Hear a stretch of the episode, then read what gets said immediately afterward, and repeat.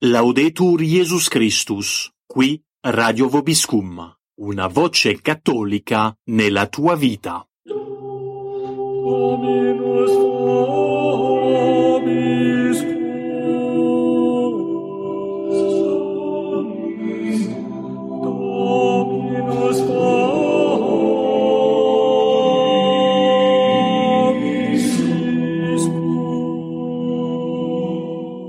Siete all'ascolto del programma Letture Consigliate a cura di Don Stefano.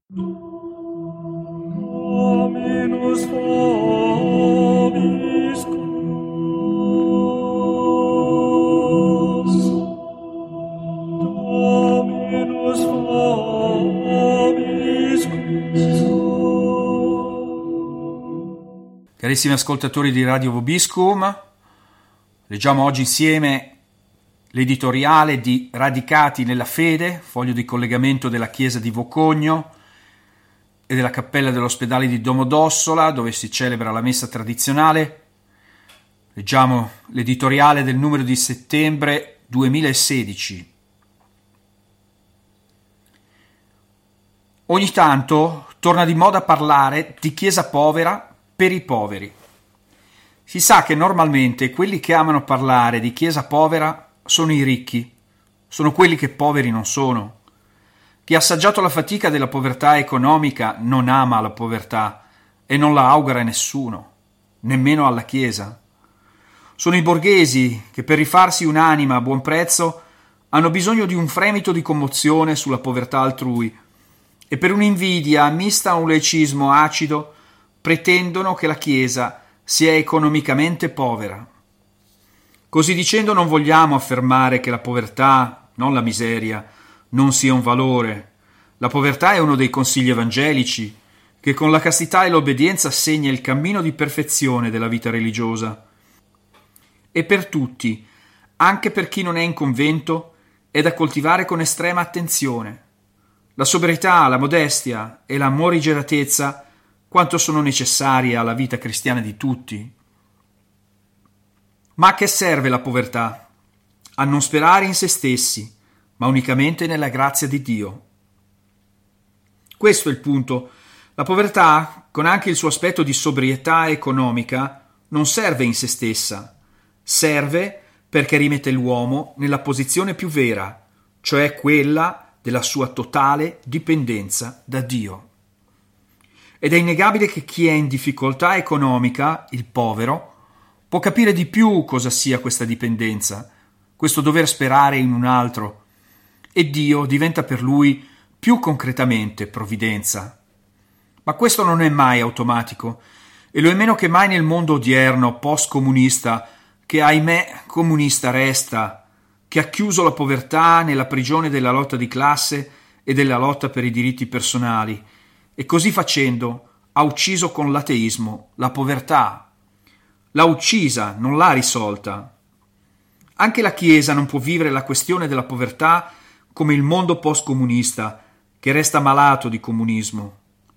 Chiesa povera vuol dire Chiesa semplice, che non ha altra sicurezza che quella che le viene dalla grazia di Cristo e dalla divina rivelazione. I poveri non hanno tempo da perdere, non hanno voglia di elucubrazioni pseudo-intellettuali. Per loro la vita urge, devono arrivare al dunque e presto per mangiare e vivere. E non è così anche del cristiano quando è seriamente impegnato con la vita?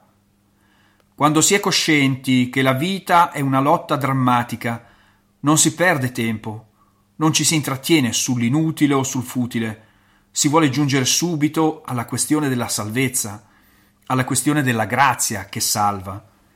Chiesa povera è allora quella impegnata sul fronte della grazia, sul fronte della salvezza delle anime, con gli strumenti dati da Dio, predicazione e sacramenti.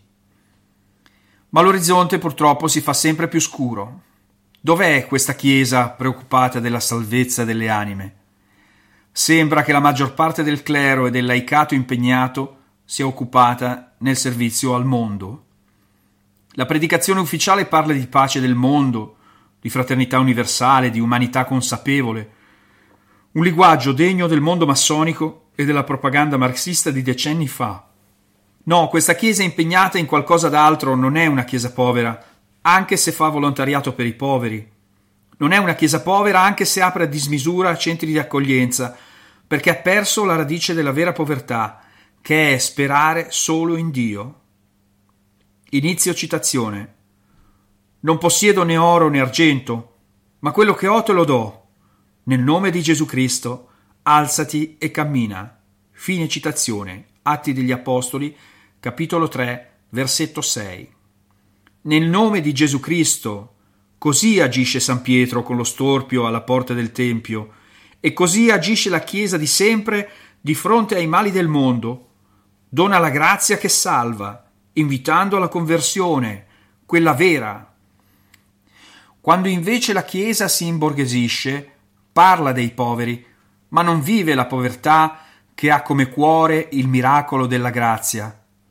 Parla dei poveri la Chiesa ammodernata, ma è borghese nel midollo, perché cerca i mezzi umani per essere come gli altri club sociali.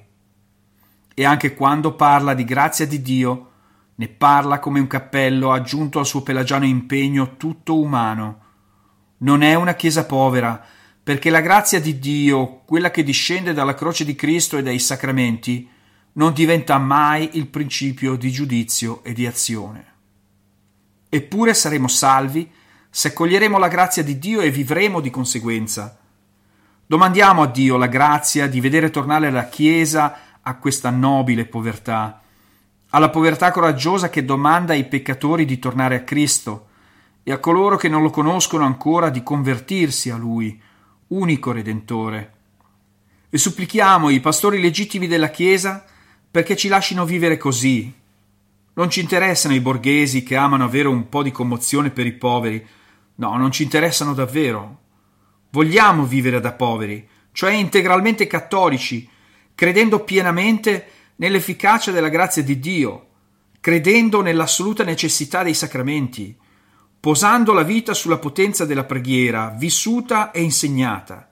Ci interessa vivere di questo e non di altre elucubrazioni pastorali. La mia casa sarà casa di preghiera. Ecco la Chiesa povera. Dominus vobiscum.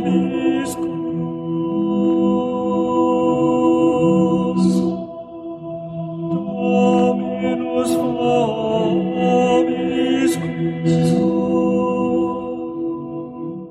Siete all'ascolto del programma Letture Consigliate a cura di Don Stefano. Dominus vobiscum.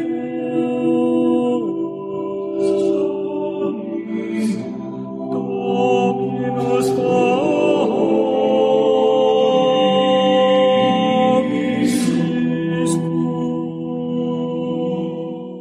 Laudetur Jesus Christus, qui Radio Vobiscum, una voce cattolica nella tua vita.